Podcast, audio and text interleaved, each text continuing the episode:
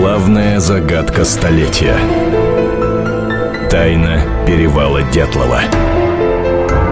Новые версии.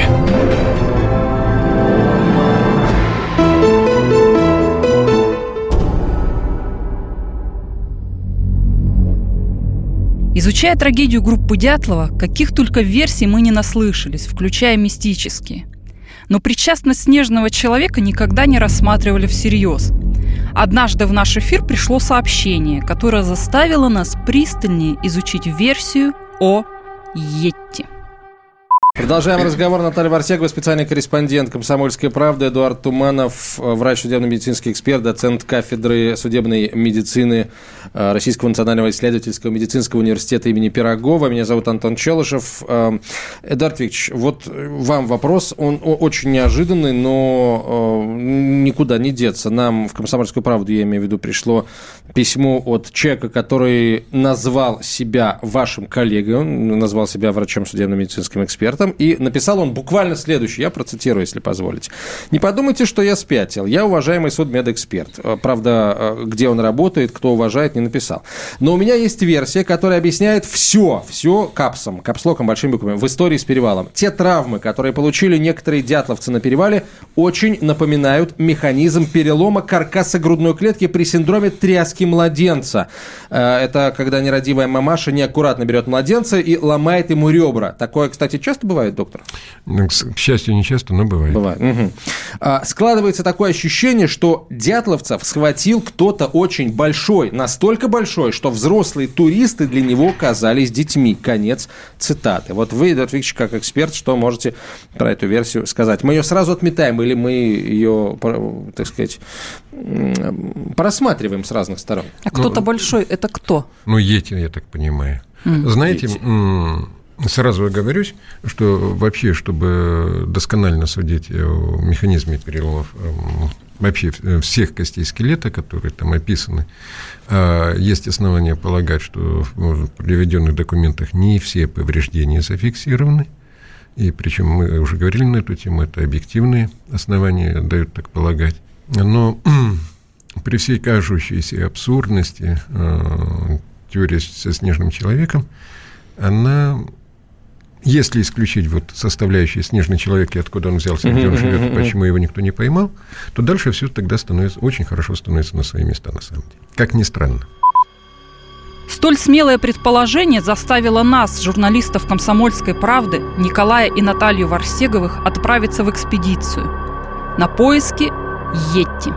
В Екатеринбурге мы встретились с уральским краеведом, членом Русского географического общества Владимиром Онищенко – он уверен, снежный человек существует. И это часть нашей с вами природы. Хозяин леса, как его называют на севере Урала. В 2001 году были небольшие экспедиции э, в районе реки Тыртлова, это предполярный Урал. Причем район, который отмечается местным коренным населением как район определенными э, аномалиями. Там есть так называемое живое мертвое озеро, причем стоящее рядом абсолютно. То есть в одном озере живое, там купаются лоси, лечатся, там постоянно, хотя рыбы там мало, но озеро считается живым. Тут же рядом, буквально там метров 200, находится озеро э, в Карсте, э, Карст э, известняковый, которое считается мертвым озером. Там даже утки особо не, не плодятся, ничего. И мы там, будучи в 2001 году, когда проходили по ручью Парус Шор, причем, почему мы заметили? За день до этого мы прошли и оставили наши следы на песке. И когда на второй день мы шли по этим же следам, ну, по, по этой же зоне, причем дождя не было, ничего не было, увидели рядом следы. Правда, небольшого размера, но следы босой ноги. Ну, размер небольшой. Ну, или там 42-43, может быть. Видно, что шел там не росомаха, не медведь. Медведь все равно это, ты видишь не две ноги, ты видишь четыре как минимум. Да, хан прошел. Да. Босиком? Ну, может быть, босиком. Ну, босиком ханты не ходят. И тут же в этом, на этой же реке, когда поднимались наверх, в мху увидели большой-большой свет. Вот. Там уже размер был другой. Там, я думаю, 47-й, так вот, потому что огромный вот такой вот свет был. Потом там есть одно место очень странное. Вот, но, но это связано с аномалиями уже, скажем, такого абсолютно ненаучного порядка. Потому что там стояла на скале э, небольшой камень высотой, ну, метра два с половиной. невысокая, невысокая площадка. На нем скручено дерево спиралью, причем сухое. Вы знаете, как кто-то его так сжимал руками. Но оно выросло, оно так выросло. Вот оно затянуто, закручено было. Э, ну, небольшое тоже метра там два с половиной три. И у нас, у меня товарищ поднялся, чтобы показать. Вот. И мгновенно оттуда слетел, потому что кто-то ужалил его, вот, причем очень сильный укол был в затылок. Не было ни укуса, ни овода, вот, все равно овод остается, мы, мы же знаем такие вещи. Вот. Не было ничего. Вот. Просто, но летел просто с ужасом, с диким ужасом. Не, я понимаю, что вот с первого взгляда, ну подумаешь, аномально, но когда ты в лесу, ну, то есть ты напряжен. Он почувствовал боль в шее. Да. Причем, как вроде как иглу загнали. Вот боль э, загнанной иглы. Он слетел, конечно, все прошло мгновенно, потому что он могла его он ужалить или что? Но мы его увидели. Но вы же сразу видите следы сывы, мгновенно видите. В литературе встречаются различные описания появления Йетти. И, как правило, это характерный свист, или гипнотическое воздействие, или необъяснимый страх. Владимир Онищенко рассказал нам случай из жизни Ханта Иосифа Никифоровича Куртямова. Первый случай произошел с ним очень молодые годы, очень, очень давно, когда, будучи очень молодым, он ушел в достаточно дальний рейд, охотничий рейд э, по лесотундре. В какой-то определенный момент э, услышал э, свист. Ну, казалось бы, для леса, заряженного леса свиста не редкость, но лесные охотники, тем более потомственный охотник, он достаточно хорошо отличает свист животных и птиц, да, от свиста некого необычного, такого, знаете, вот, выпадающего из обычного ряда. Тем более, поверьте, для них это очень легко определимо. И вот этот свист продолжался и сопровождал его на протяжении всего движения до самого вечера. Причем на расстоянии где-то примерно полутора-два километра вот, э, этот свист тянулся вместе с ним. И второй очень интересный случай, когда уже э, он тоже, будучи на охоте, ну, я так понял, что примерно в годах 80-х, э, будучи в районе лесотундры, где попадаются достаточно такие ну, чистые, длинные, длительные пространства, холмистые, холмистые зоны, э, он увидел на расстоянии тоже примерно полутора километров две фигуры – идущие э, в сторону от него. Но что особенно было в этих фигурах? Во-первых, э, две фигуры шли на обычным человеческим шагом, на двух ногах. Одна фигура была большой, ну, видимо, там мужчина либо женщина, да, вторая фигура была поменьше, видимо, ребенок. И было понятно, что это не обычные люди, одетые в одежду, это существа в темных шкурах. Ну, на вопрос, что такое за полтора километра, можно увидеть.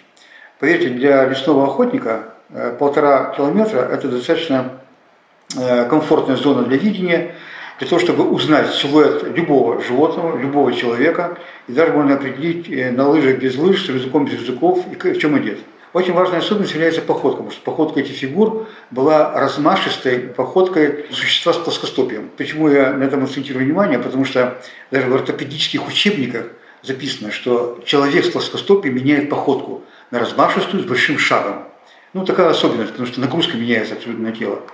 У существа, лесного существа, именуемого вот, лесным человеком, да, у него явное плоскостопие для того, чтобы нести большой вес, да, большой груз, распределять его.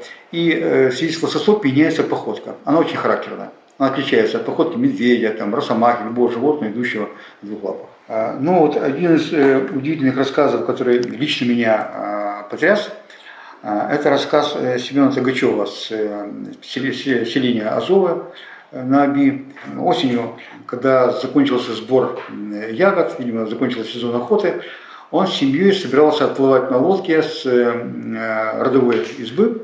И когда он собирался уже отчаливать от берега, и начал заводить мотор, моторной лодки, вдруг он увидел вдали на высоком берегу, причем на расстоянии, понял, тоже где-то ну, метров около 150-200, он увидел семью вышедшую на берег, э, на обрыв, и наблюдающие за ними, то, как они отправляются э, по реке.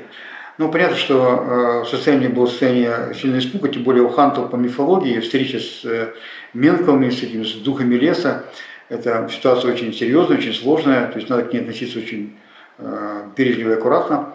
И он с трудом, где-то минут 15-20 по рассказу, он заводил лодку, эта семья все стояла и не уходила.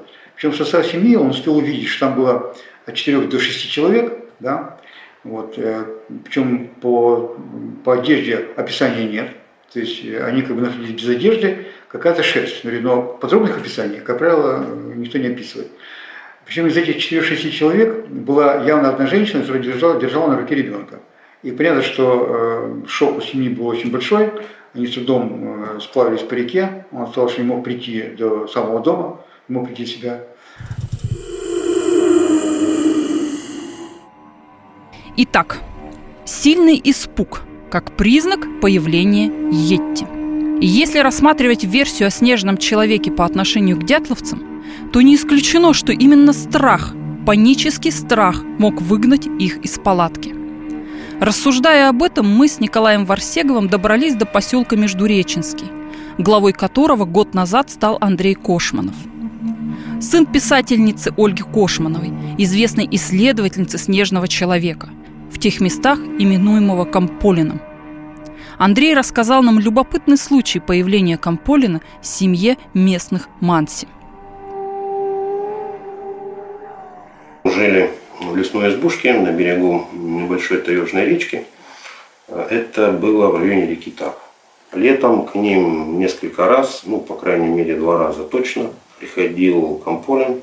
Их было двое э, особей. Один как бы был ребенок, а второй уже был э, взрослый. А вот они не скрывались. Они приходили в ближайшие кустарники и усаживались там. Как бы просто сидели и наблюдали. Соответственно, и хозяйка, рассказчица и ее муж, они занимались своими обычными делами хозяйскими. Они знали, да, что вот э, эти пришли, двое особей, что за ними наблюдают, но старались не подавать вида. Все это проходило достаточно безболезненно для обоих сторон. Вот. Ну, пришли, посидели, посмотрели, ушли. Потом снова пришли, посмотрели и ушли. А единственное, что ее вот не запомнилось в ее рассказе, что она маме говорила, вот рост этого взрослого Комполина, ну, может быть, она сельский житель, а говорила, что ее рост слегка преувеличивает двухэтажный дом. Ну и потом, когда они несколько раз э, уезжали в ближайшую деревню, они там, у нее было такое ощущение, когда они в свою избушку возвращались, что кто-то там был. Вот она говорит, что ну, такое впечатление, что тут кто-то трогал, кто-то здесь был, а вот в их отсутствие. Но, знаете, э, нет привычки закрывать двери на замок у местных жителей, даже когда уезжаешь куда-то, вот, поскольку, сказать, ну, а кому воровать или что-то. Ну и э, один раз, когда они э, вернулись э, с очередной командировки, они увидели Э, рядом с избушкой останки жизнедеятельности, да, каловая масса. То есть было две кучки, одна большая, другая поменьше. Но ну, а не было ощущения, что это животное стали? Медведь, может быть? Нет, это точно были не медвежьи лепешки, да. Ну, они знают, что это такое, по крайней мере. Она сказала, что это, это не медвежий. Что не человеческие, это тоже э, они знали. Почему? А потому что вот в этих остатках были остатки э, ягоды, которая э, растет в этих э, местах, но человеком в пищу не употребляется.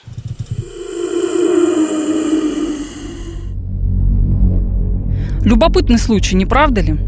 Комполин приходит в гости к человеку.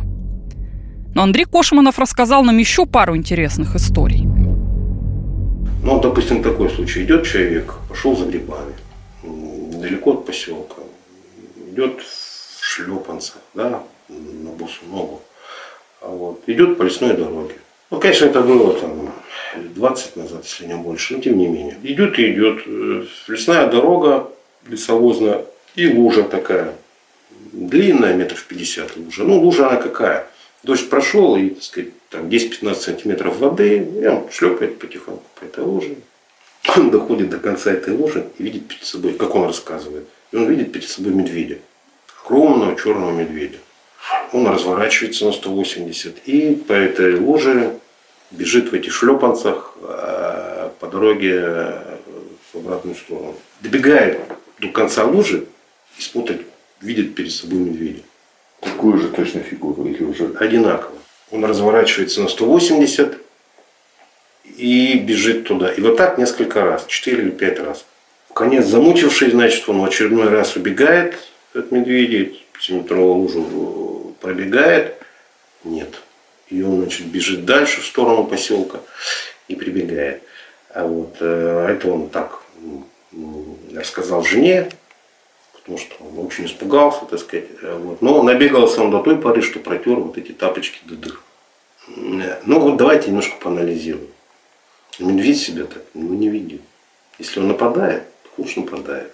Вот одно из подтверждений того, что люди ошибочно встречу с компонином принимают за встречу с медведем. Или другой случай. Э, два тоже знакомых поехали на болото, ну куда-то далеко в тайгу, такое клюквенное болото, собирают и разошлись по болоту. Ну, как друг от друга вне зоны видимости. И один, значит, собирает, все нормально, вдруг бах, прилетает палка где-то полметровая, такая, ну, сучок, так сказать, прилетает, ну, такой увесистый, ну, недалеко от него падает, несколько метров. Он начинает, значит, ну, думает, что товарищ над ним шутит, начинает э, громко выговаривать товарищу. Ну и ругается, ругается, он продолжает группу собирать, и бах, прилетает пень. Ну, пень ну, килограмм 50. Его не задевает, падает рядом, значит, тут он понимает, что это уже не товарищ, быстренько собирается и оттуда, значит, э, улепетывает они вместе с товарищем.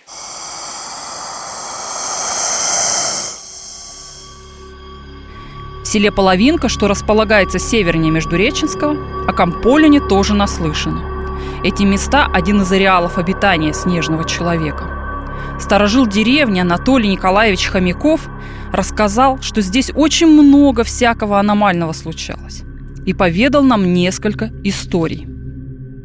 Деревня Староучине была, а там э, жили Нертымову фамилию э, два брата было.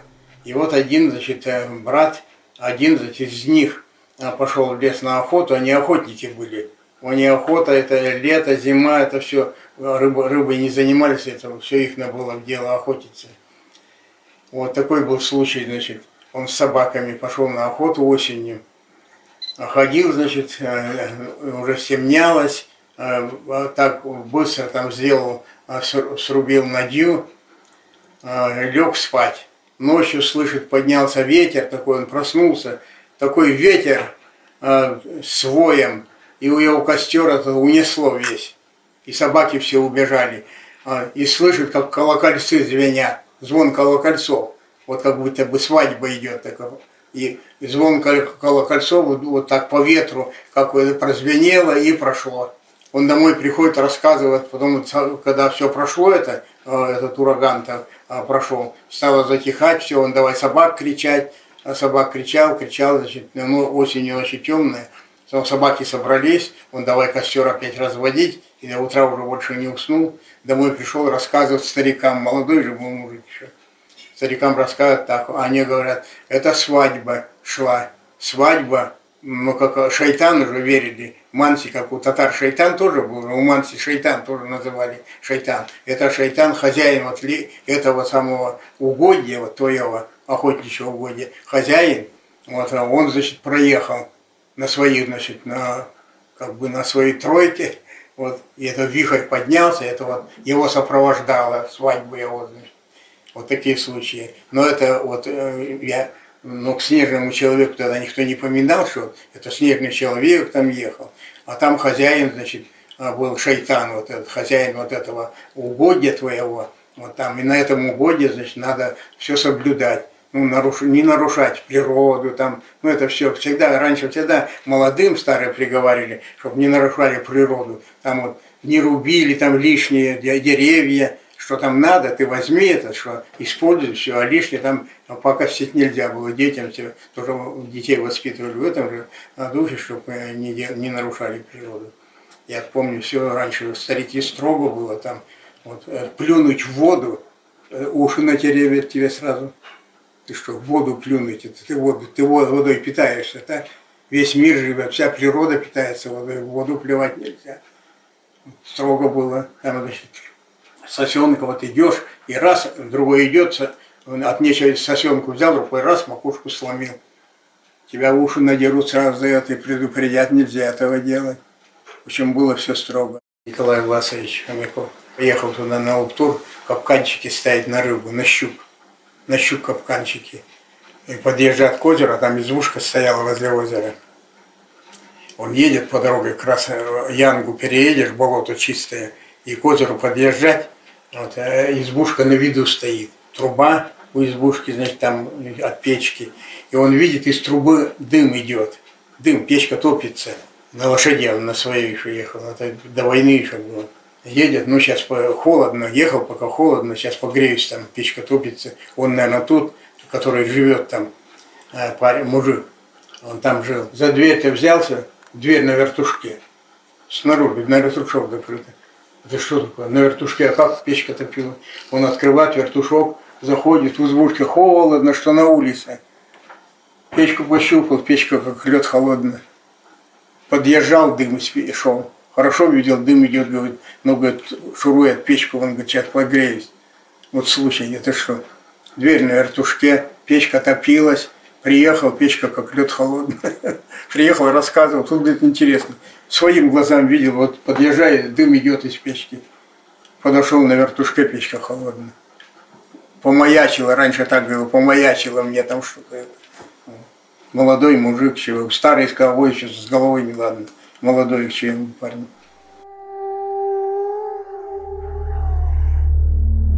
Еще одна история, рассказанная Хомяковым, не относится к снежному человеку.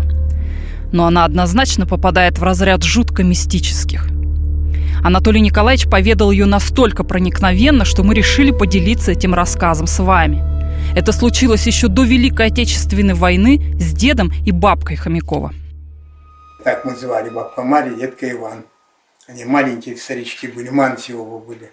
Они, значит, занимались, плели камки, морды, морды зовут, вот ловушки для рыбы. Вот, по-мансийски камка называется. Они за корнем на Окунево озеро поехали туда. Но при, пришли туда, значит, на Окунево, там расположились, и там, значит, э, там же это, удят, окуня очень много, там щука, окунь, они там рыбачат и все, и там питаются. Потом вечером, говорит, корней там, корни, значит, у костра сидят, вечером солнце закататься стало, а корни, говорит, сидят, сидят, колют, один колет корни, а она сидит, мнет корни эти, нож перевернутым ножом значит, э, в кипятке распаривает, мягкие, она выжимает, вот так их кору гонять, чистит, потом становится. Работают, сидят у костра. В уголочке там, в конце кедровника. А на озере тихо, как, это, как зеркало озера. А озеро круглое. И вот они сидят, значит, вечером это, с корнями занимаются, колют, мнут корни, лесом там, может быть, к озеру там сидят и на озере слышат, зашипело, понимаешь, так, сильно зашипело. Они взглянули посреди озера, на глубине там, вот так вот бугровым вода поднялась кверху, как шапка, так, вот, и разошлась вода. И на середине черное выплыло что-то. Посреди озера, да, черное выплыло, два старика в уголке там сидят на озере, одни сами собой, никого больше нет. От деревни это 6-7 километров где-то глубине. И вот такое оказия на, на море, на озере выплыло в середине. Страшно же, правда? У его ружье с собой было у детка Ивана, назывались переломка, централка раньше называла. Он схватил ружье, мужик есть мужик, сразу за ружье. Она, говорит, она, значит, строгая была бабка, он такой славный. Она у ее ружье выдернула.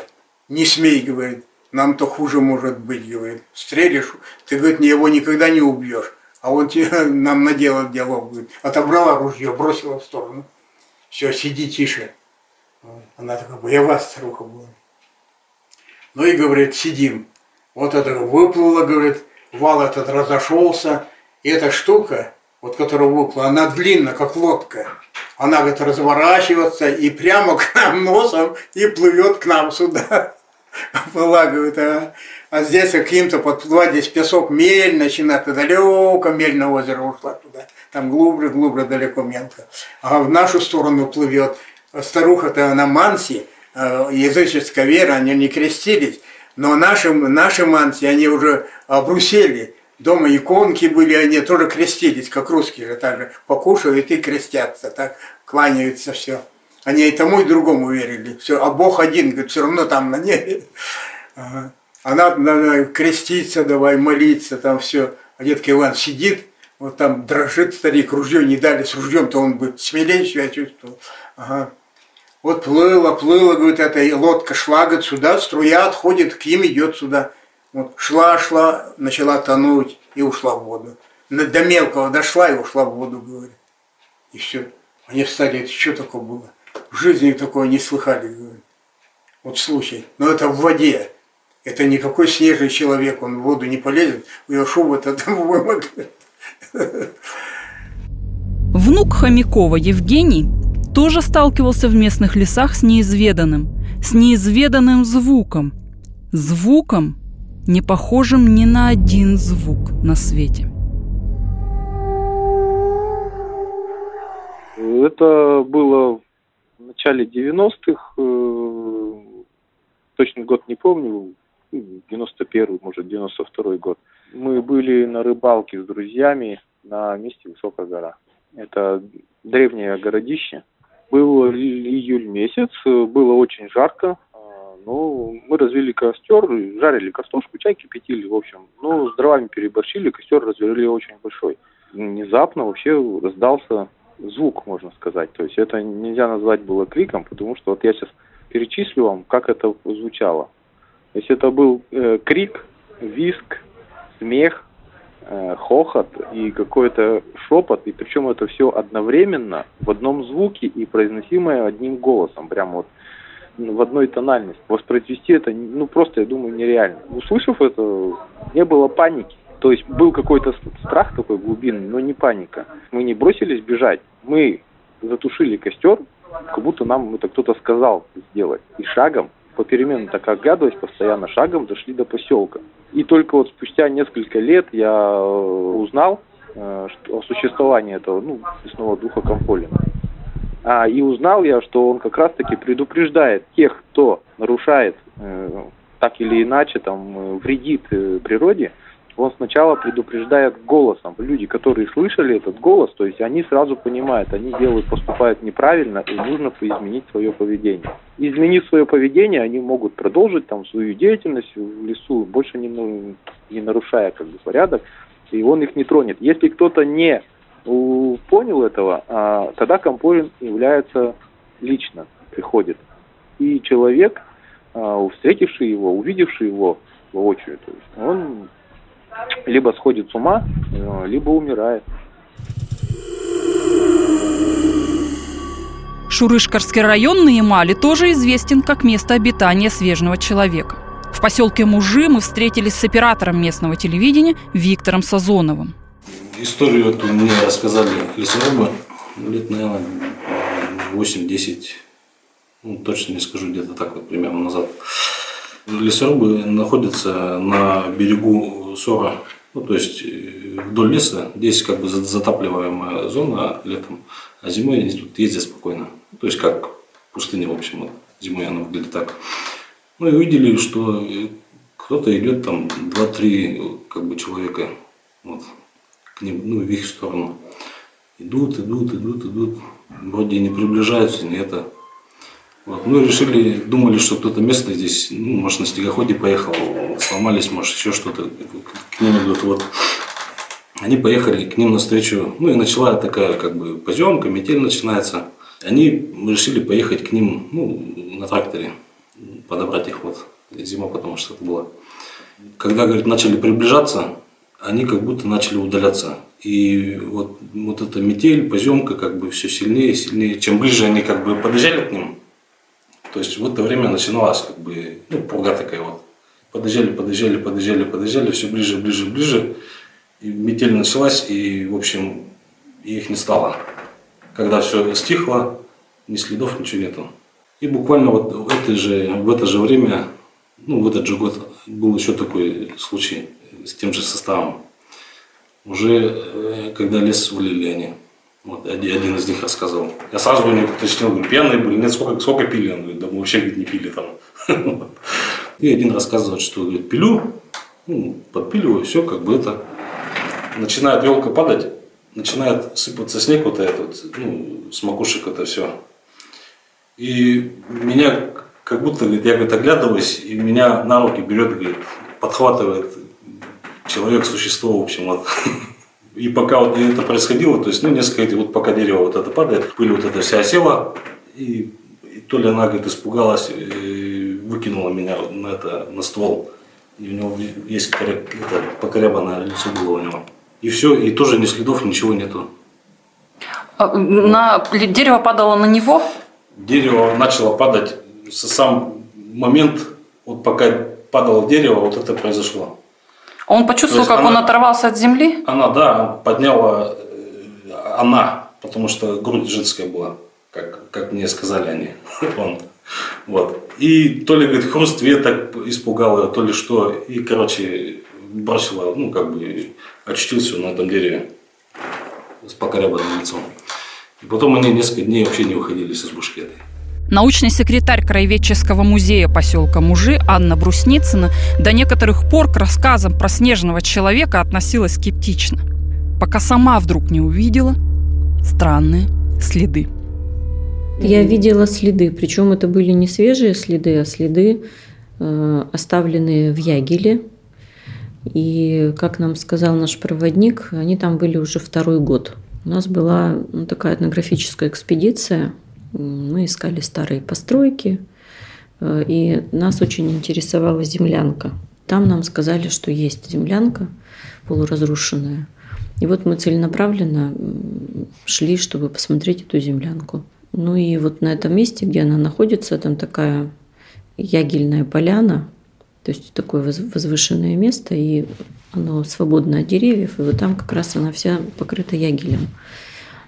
Вот. И как раз вот на этой поляне мы видели цепочку этих следов, очень больших, очень далеко расставленных.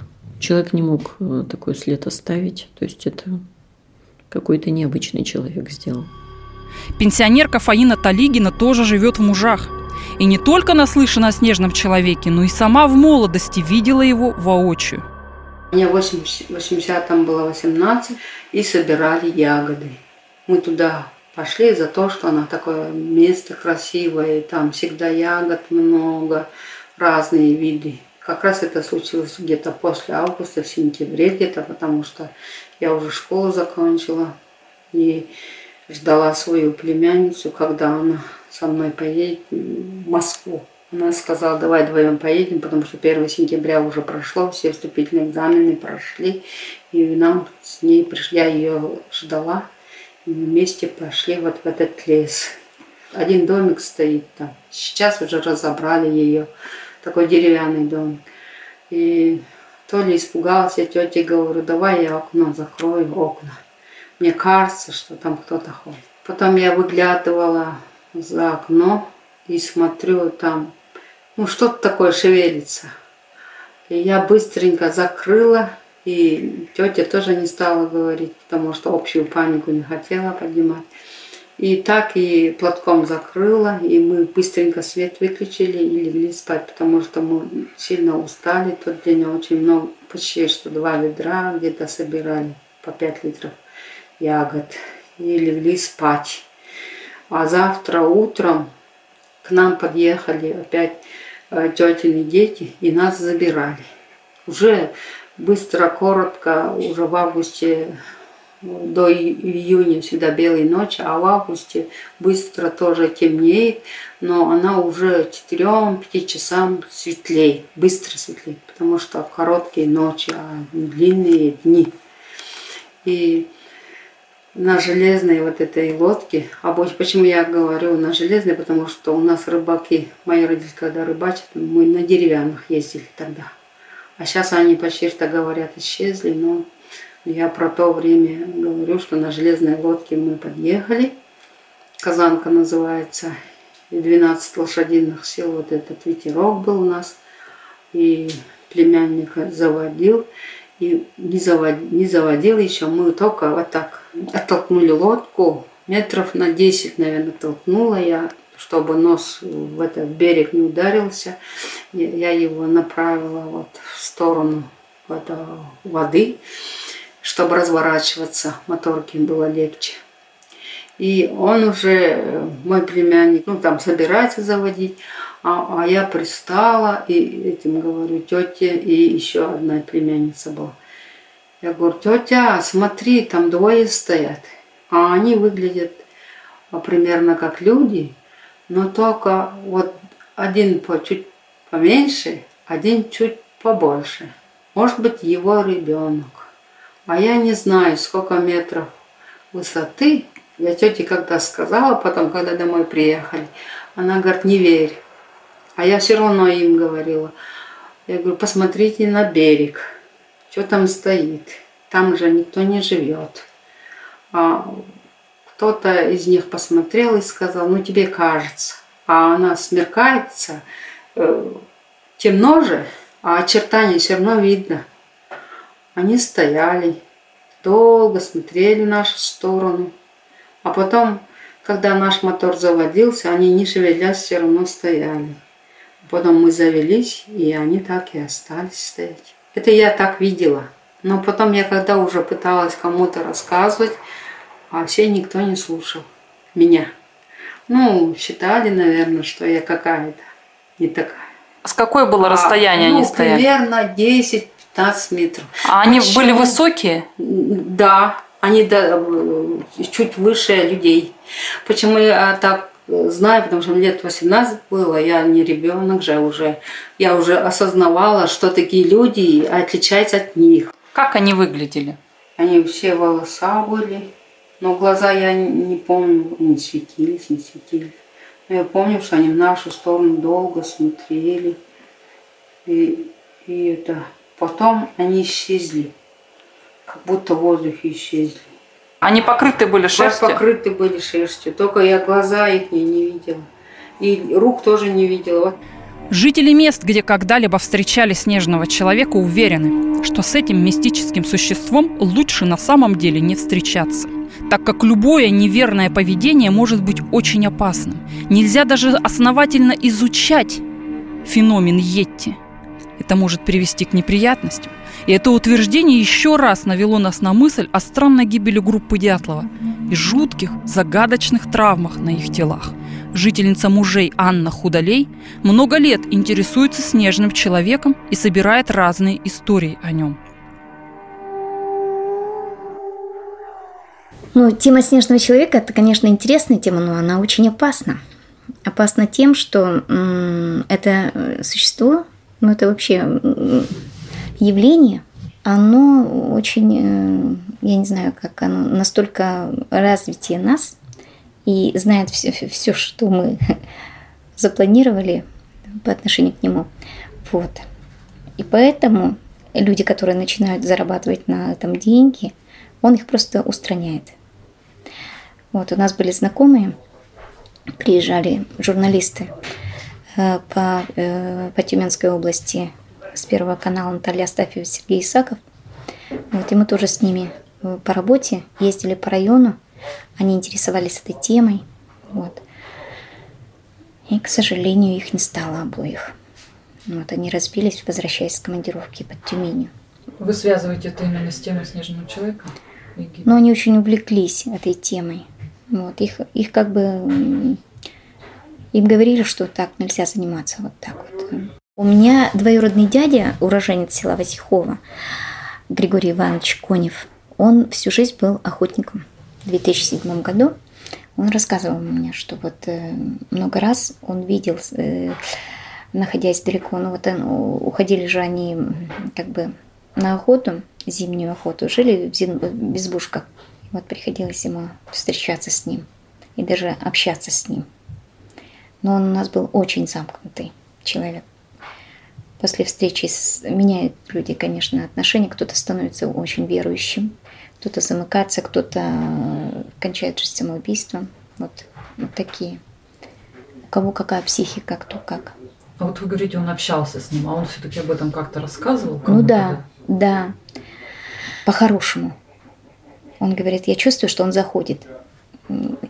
И что удивительно, э, через закрытую дверь может проникать.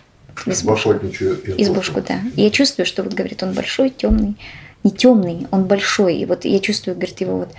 Он энергию слова не говорил, но он говорил, что вот что-то большое и рядом со мной. И я знаю, что он пришел, и вот, и даже оставлял еду на столе для него. У нас здесь много ореолов обитания снежного человека. Вот между мужами и, Хан, и Васиховым есть. Дальше возле Устевой гор есть. Софины горы. Туда многие уезжали, не возвращались. Многие туристы. по желанию. Для народа ханты это святые места, куда вот нежелательно было вообще ездить. Наиболее яркое впечатление, конечно, братья Токачевы, когда они видели не 11 человек, по-моему, шли по Азовской протоке. Ну, снежных людей. Где-то, наверное, третий или второй год.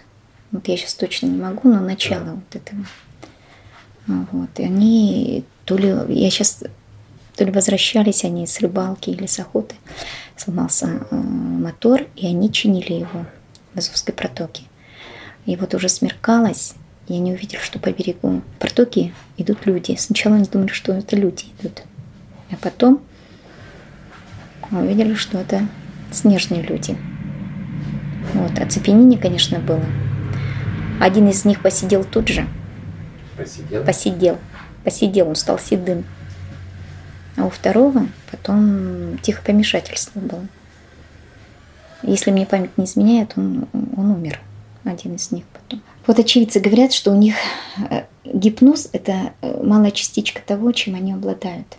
Они высокие, они не лохматые, у них э, очень плотный волосяной покров, и ну, цвет что-то се, ближе к серо-черному. Вот у нас здесь они.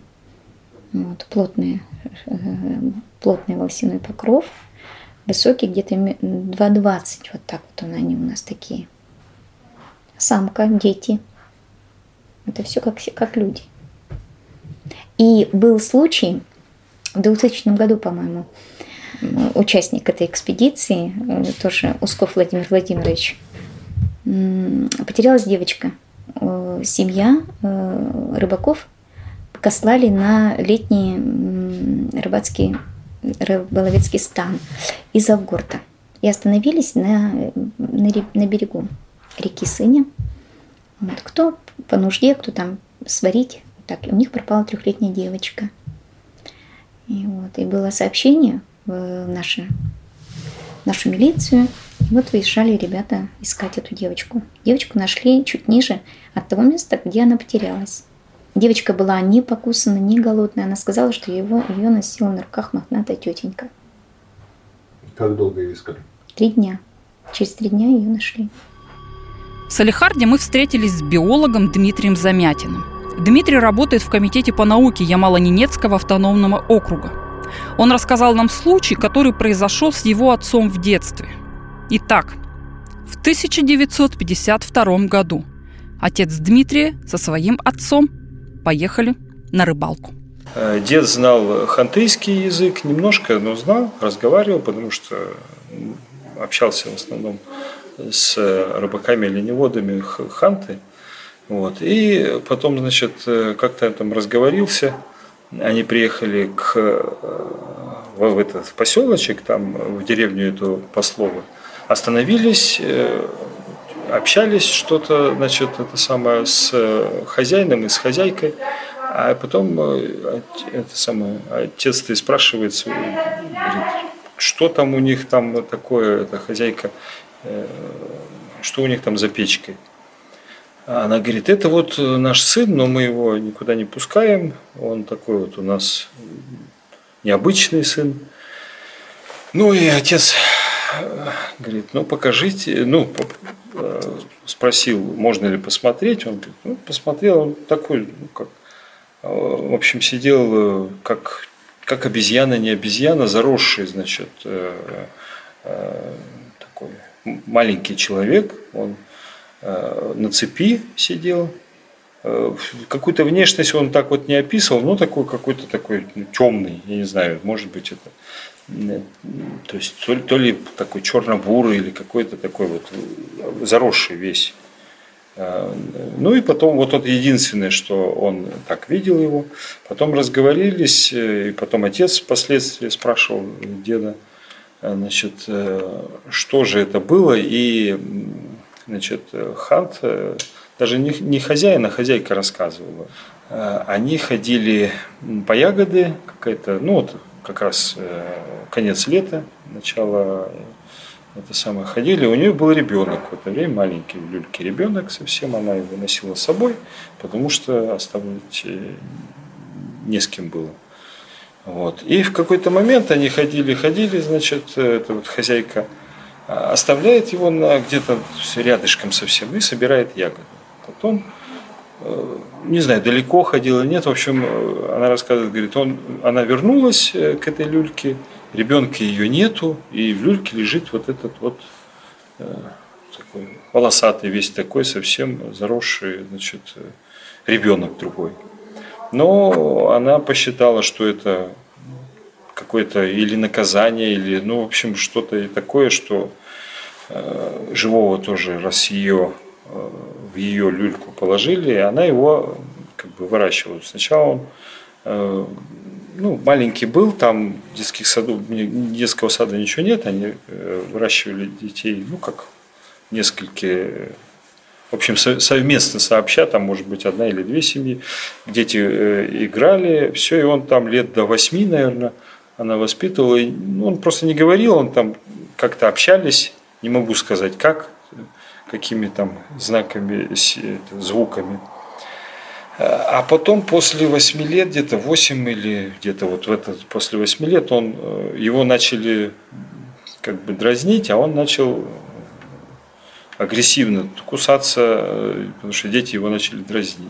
Они его спрятали, он там еще вот какое-то время он прожил у них, э, значит, и они потом посадили, он стал более сильнее, чем сверстники такой, э, и они посадили его вот на, на цепь, на ошейник, посадили, он там вот сидел, так он слушал только мать, все, но очень это самое, ну как бы они его оберегали, чтобы его не раздражали, не, не дразнили, ничего. Вот. Впоследствии э, я вот отца-то спрашиваю, я говорю, а что было дальше? Э, он говорит, что вроде как, ну это вот уже он сам тоже не знает, вроде как то ли ученые из Петербурга приезжали и его взяли на... Вот это такая версия была. Куда он делся, но он уже вот, э, я спрашиваю, они говорят, ну они жили до старости лет, эти вот э, семья Ханты, вот эти, хозяйка и хозяин. Но вот уже под старость этого ребенка, то есть он, он с ними не жил. А кто это вообще? Вот, вот, с ваш, вот с вашей точки зрения, именно как ученого. Это человекообразные гоминиды, которые... У нас же много было вот эти и кроманьонцы, неандертальцы, Э, человек, там еще дальше человек, человек идет, гомо сапиенс человек ректус, то есть прямоходящий первый шел.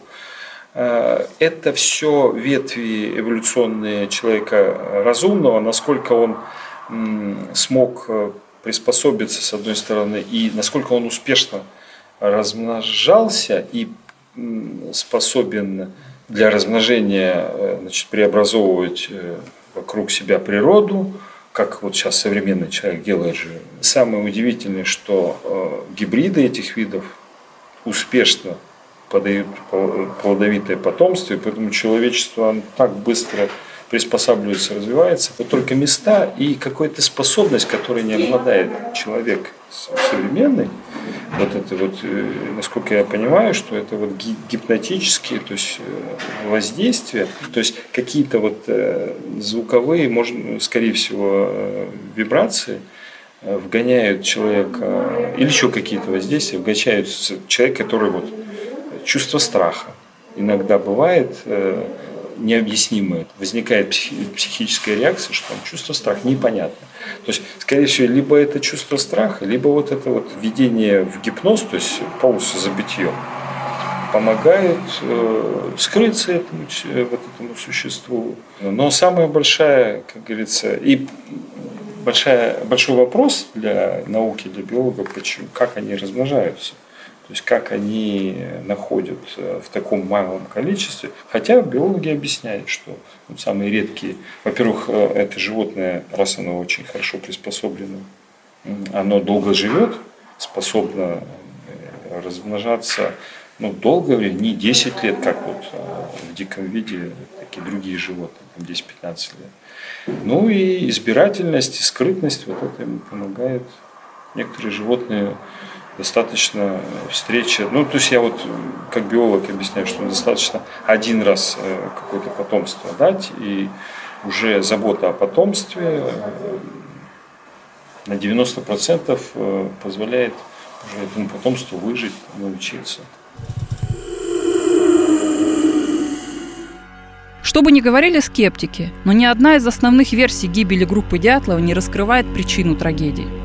Сход на палатку снежной доски явно не мог так напугать туристов, чтобы они убежали за полтора километра.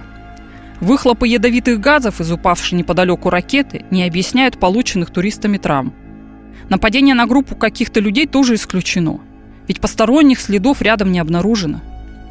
Версию со снежным человеком мы никогда не рассматривали всерьез, но пока она укладывается в объяснение трагедии. Как показывает очевидцы, снежный человек способен напугать не только своим появлением, но и вызвать панический страх гипнозом. И хотя известный криптозоолог Игорь Бурцев уверен, что снежный человек абсолютно безобидное существо, но из рассказов героев нашей публикации мы видим, что он проявляет себя по-разному. Может и утащить за собой. Писательница Ольга Кошманова описывает в своей книге «Взгляд в спину» случай, когда Камполин растерзал человека, оторвав ему голову и конечности. Мы не утверждаем, что именно Камполин является виновником той трагедии – но решили показать, как это существо себя проявляет в тех местах, где оно обитает. Что о нем знают и думают те, кому случалось встречаться с Камполином. А уж как к этим историям относиться и можно ли снежного человека подозревать в гибели туристов, на то воля слушателя. Если у вас есть какие-то достоверные сведения о трагедии на перевале Дятлова, сообщайте нам по адресам, указанным на сайте kp.ru. Главная загадка столетия. Тайна перевала Дятлова. Новые версии.